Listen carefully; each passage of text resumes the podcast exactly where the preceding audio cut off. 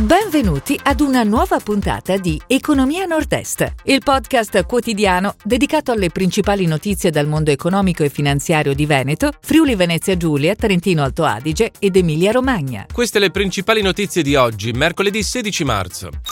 Semiconduttori. Intel investirà in Italia 4,5 miliardi di euro. Generali, l'utile netto sale a 2,84 miliardi. Coop Alleanza 3.0 spegne le insegne nei negozi quando sono chiusi. Safilo torna inutile nel 2021. Electrolux blocca le attività nello stabilimento di Porcia. Friuladria registra un utile di 58 milioni. Veneto primo per export vinicolo. Semiconduttori Intel investirà in Italia 4,5 miliardi di euro. Il colosso americano dei microchip ha annunciato fino a 80 miliardi di euro di investimenti nell'Unione Europea nel prossimo decennio. In particolare in Italia Intel ha avviato trattative per un impianto di produzione back-end all'avanguardia, con un potenziale investimento fino a 4,5 miliardi e circa 1500 posti di lavoro Intel e altri 3500 posti dell'indotto con attività che partiranno tra il 2025 e il 2027. Tra le possibili sedi in corsa c'è anche il Veneto. Generali, l'utile netto sale a 2,84 miliardi. Le assicurazioni triestine nel 2021 segnano profitti in crescita del 63,3% rispetto al 2020, i migliori degli ultimi 14 anni. I premi lordi toccano i 75,8 miliardi più 6,4%, in aumento sia nel vita più 6% sia nel danni più 7%. Ai soci verrà proposto un dividendo di 1,07 euro per azione, in linea con le attese del mercato. Coop Alleanza 3.0 spegne le insegne nei negozi quando sono chiusi. La catena della GDO ha deciso di spegnere dai prossimi giorni la luce delle insegne durante la chiusura notturna nei suoi 350 punti vendita, presenti dal Friuli Venezia Giulia alla Puglia. Un modo per accogliere la richiesta del governo di utilizzare l'energia senza sprechi.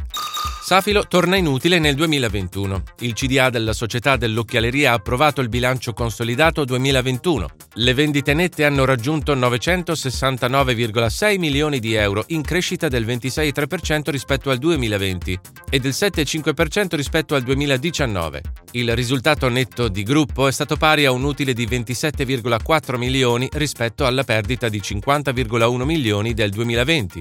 Le vendite organiche sono risultate in crescita del 10,5% rispetto ai livelli pre-pandemia nel 2019. Electrolux blocca le attività nello stabilimento di Porcia. Il colosso svedese degli elettrodomestici è stato costretto a chiudere momentaneamente alcune linee produttive a causa della mancanza delle schede elettroniche provenienti da Cina e estremo est. A comunicarlo sono i sindacati. Nello stabilimento friulano è stata spostata anche la produzione che prima veniva realizzata in Ucraina. Friuladria registra un utile di 58 milioni. La banca del gruppo Credit Agricole nel nord-est registra nel 2021 un utile in crescita del 12%, impieghi più 2%, raccolta diretta più 4%, raccolta indiretta più 11%. Le nuove erogazioni sono state per oltre un miliardo di euro con quasi 4.400 mutui alle famiglie. Durante gli ultimi 12 mesi sono stati 24.000 i nuovi clienti acquisiti. A Padova è stato avviato con successo l'acceleratore di startup Le Village. Gli interventi di liberalità sul territorio del nord-est sono stati per oltre 600.000 euro. Veneto primo per export vinicolo. La regione è in testa a livello nazionale per l'export vinicolo, raggiungendo i 2,5 miliardi di euro, in crescita dell'11,1% sul 2020. A riportarlo è l'osservatorio Quali Vita Wine su dati Istat.